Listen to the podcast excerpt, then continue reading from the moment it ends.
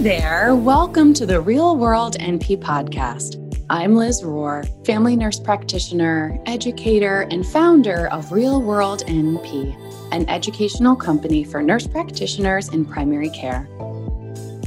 I'm on a mission to equip and guide new nurse practitioners so that they can feel confident, capable, and take the best care of their patients. If you're looking for clinical pearls and practice tips without the fluff, you're in the right place. Make sure you subscribe and leave a review so you won't miss an episode. Plus, you'll find links to all the episodes with extra goodies over at realworldnp.com slash podcast.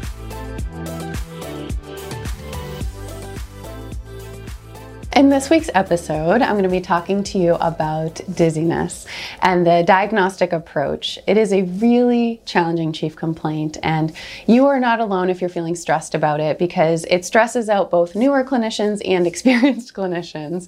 And the moral of the story there is that it is one chief complaint, but it has a very widespread differential diagnosis.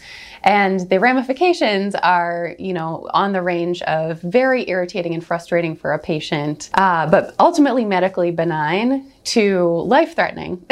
so it makes sense if it's stressing you out. So in this episode, I really want to focus on the very high level first approach to diagnosis. And I just have to say, I talked about this in a couple of different episodes so far, but when it comes to my approach to my own learning and also teaching, is that I have like a chunk of like the first things we need to know. And it kind of compartmentalizes this is the must know, let's memorize this, let's you know, let's bring it up to this point. And then once we reach that point, there's multiple different doorways of what paths we go from there right? So that's especially pertinent for dizziness because there's four general buckets of etiologies. And once you kind of get to that place, you're leaning towards one or the other, you can pursue the next path down. So I want to talk about those. I want to talk about the, the general buckets of etiologies, the really important history questions, and then some of the diagnostic things we can do to help. And again, this is not comprehensive because this is a huge topic, but this is the initial approach to hopefully help you feel less uncomfortable. So when it comes to dizziness, there's four main buckets of etiology. So one is neurologic, like the underlying source is a neurologic problem. The second one is cardiac. So these two are the kind of like most dangerous, right? The third one is more of a vestibular issue, like an inner ear issue, disequilibrium. That's like the third one. Get into that, hold that thought. And then the last one is more of a general lightheadedness, catch all last category, which has some very significant differential diagnoses, but is also the most vague. So, anyway, hold that thought. So, those are the four main buckets of etiologies. So, this frames the way that I approach my history taking with those things in mind. Even if I can't rattle off what the differential diagnoses are in that neurologic category, I know that's where I'm starting, right? And I'm kind of like pulling through the history questions as well as a physical exam to help me point in a direction or not. So, on that thought of those four buckets, there's kind of four presentations as well. So, there is uh, vertigo, like vertiginous dizziness, which is more of a spinning, either spinning of themselves, spinning of the room. As a person who's experienced vertigo, it uh, is very difficult for patients to differentiate, but you can you can try to ask whether it's them or if it's the room. But um, there's vertiginous, there's um, lightheadedness, there's disequilibrium, and then there's presyncope. I should have put that in the same order. But basically, basically you're trying to elicit from the person like what are the what does it feel like? Like that's the first like aside from knowing those four buckets, like what the the person you're trying to get them to tell you how they would describe it. And does it fall into that category of spinning, lightheadedness, presyncope or like near fainting or is like a general lightheadedness because that kind of correlates with those four buckets of etiologies as well. One disclaimer though is that for the real world, it is difficult I speak English as my native language, and I have patients who both speak native English and also many, many, many other languages. And the nuances of language are different throughout cultures, right? So I don't feel like 100% anecdotally speaking that this is super helpful. Like I can ask patients all day how they describe their symptoms, but you know, it may or may not translate um, in the way that culturally I'm coming from, right? As a as an English speaking person. So anyway, Anyway, theoretically, if the person can tell you versus you leading them with, with information, that's what we're supposed to do, um, you can kind of tell if it's more of a spinning or a lightheadedness or near fainting or kind of um, disequilibrium experience. So from there, again, this is the same thing for every chief complaint asking all of your questions from old cart onset location duration characteristics etc as well as asking the pertinent ROS questions for whatever body system you're talking about. Again, that is the hack. That's the quick hack of like, oh, it's neurologic and, and cardiac are the top two ones to be concerned about. I'm just going to ask all those questions. And literally, that's all I do, right? Every single time. Chest pain, palpitations, near syncope, actual syncope, like edema, all of these things, like asking the full cardiac. Um, neurologic, same thing. So, do they have ataxia, diplopia, um, trouble with their balance, speech, like all these different things, like asking that full ROS to kind of help guide you. As it relates to that more disequilibrium, but perhaps the inner ear related issues. Um, those differential diagnoses include like BPPV and Meniere's. I have specific ROS questions that I ask for that. Again, you can ask all of the ear related questions because you can also have that sensation with um, ear infections, for example, like a lot of different things. So you could ask all of the ear questions, but specifically hearing loss, tinnitus, and I think that's the main one. Oh, and then the other thing is about um, like you've already asked the questions with old cart of like what makes it better or worse, but position makes a difference as well. Like what triggers it in terms of position changes, turning head, turning their head, turning over in bed, standing up from um, laying down to sitting up. Like, is it causing like a lightheadedness, like a visual darkness, like nearly passing out, like that kind of stuff. So that's that's further information there. So that's the general like first like historical approach one other thing I guess I want to add about lightheadedness is that lightheadedness is very non-specific. So this could be psychologic, right? Uh, you know, uh, anxiety related. I, I never want to blame something on something anxiety related until we've done our full our full medical workup, right? I see a lot of people being dismissive with dizziness, so I just want to add that in there. But lightheadedness, that's kind of vague and it's there. Um, you want to ask things about um, any medications they're taking. Elderly patients, you want to consider um, kind of like occult infections, like a UTI, something like that. I just you want to be a little bit more like zoomed out when it comes to lightheadedness in terms of their full clinical picture. Like, do they have kidney disease? Do they have liver disease? Like, what other things might be a kind of like a vague lightheadedness, a symptom of in the context context of their risk factors and their underlying conditions. Um, and I think one other tricky thing about history is um, patients come in all the time saying that I have dizziness constantly.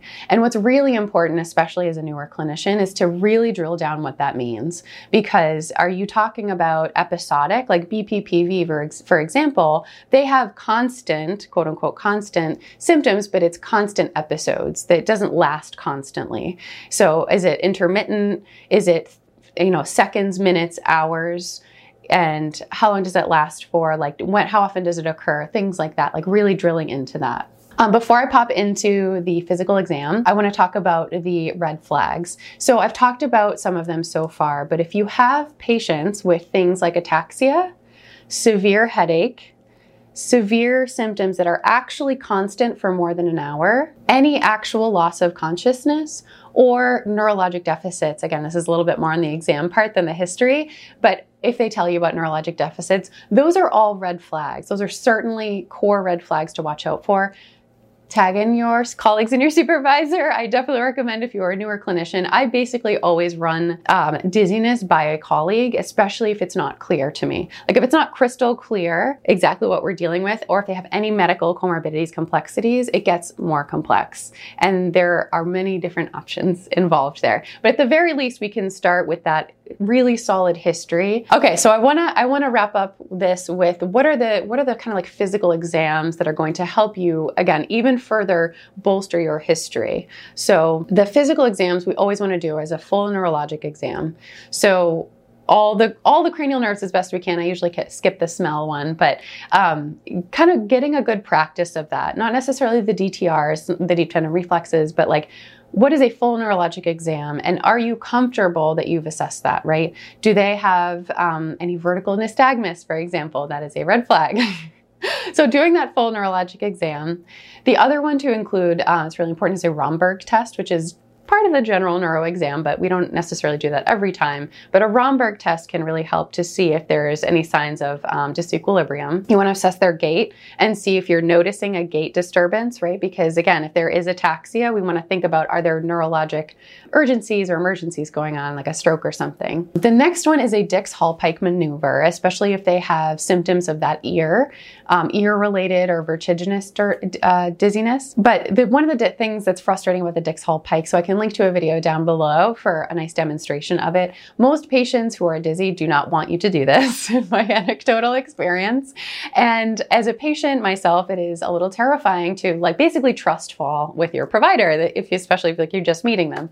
So one of the things that I recommend is that when you have patients, and again, the video is down below if you haven't seen this before, is having patients lay on their um, their back with their knees up, going to a seated position holding uh, you're supposed to hold the patient's head to the side and like basically drop them quickly so their head is hanging off the edge of the table and maybe your exam room is not even set up for that, which is the case in my clinic.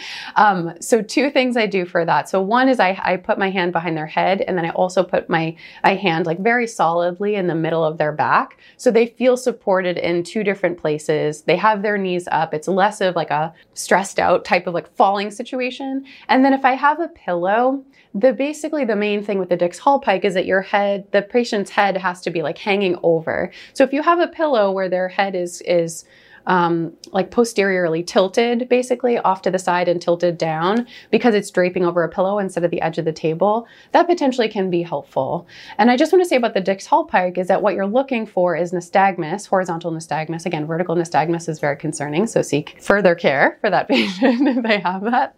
But you're basically looking for 30 seconds to see if they have horizontal nystagmus, putting them back up again and holding for 30 seconds, watching again for nystagmus, any test that we have is has its own sensitivity and specificity. So if you have patients who have symptoms and don't have nystagmus, they could still have something like BPPV, which is what you're assessing for with that test. The other tests that you want to consider, either exam or test wise, really depends again on the buckets of etiologies that you're suspecting. So does this sound like a almost like blackening of their vision when they stand up? They're feeling very, um, you know, lightheaded, like maybe like they might faint, and they also have CHF. They're also on diuretics.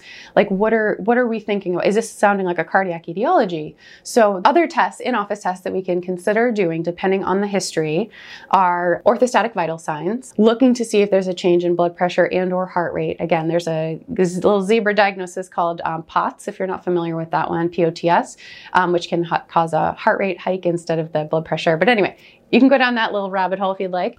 Um, but orthostatic vital signs, do you want to consider an EKG because you're thinking that, you know, they're having palpitations and near syncope, right? Thinking about that. And then the other pieces are visual, right? Like, so for the non-specific dizziness, like, do they have any visual impairments? Do they have any hearing impairments, um, which are, can contribute to that um, sense of lightheadedness or, or disequilibrium? And then the other thing, again, relating to that underlying, like the generalized non-specific dizziness that's lightheaded, what are their potential risk factors and underlying comorbidities? Like, do they have a risk for a UTI? Do you want to consider checking a CBC or a TSH? Things like that. Like, what are the potential other medical factors to consider that might be related to that, like non-specific dizziness? Which I wish that was more helpful, but that's just like the first pass of how to get here with this differential diagnosis. And again, as always, if you need help with lab interpretation, definitely join us for the lab crash course, which will be linked down below this video as well. But yeah, that's the general approach to dizziness. So again, just to recap, like it always comes back to the hacked history of like all the old CART questions, all the ROS questions for your body systems. And then as you pull in the differential diagnoses in your mind, you can ask those more specific questions, but you can really narrow that down for dizziness maybe make a little quick text for yourself, which is what I did for like years and years. And I still, I still, I actually mostly have it in my head now, but um, I still use my little quick text and um, thinking about the physical exams that you want to do and never hesitating to ask for help because again, this is a really tricky chief complaint that I still run by my colleagues just to make sure that I'm like, am I missing anything there? What do you think about this? etc., etc. So um, I hope you enjoyed this episode. If you have not grabbed the ultimate resource guide for the new NP, head over to realworldnp.com slash guide. You'll find these videos sent straight to your inbox every week with notes from me, patient stories, and bonuses that I really just don't share anywhere else. Thank you so much for watching. Hang in there and I'll see you soon.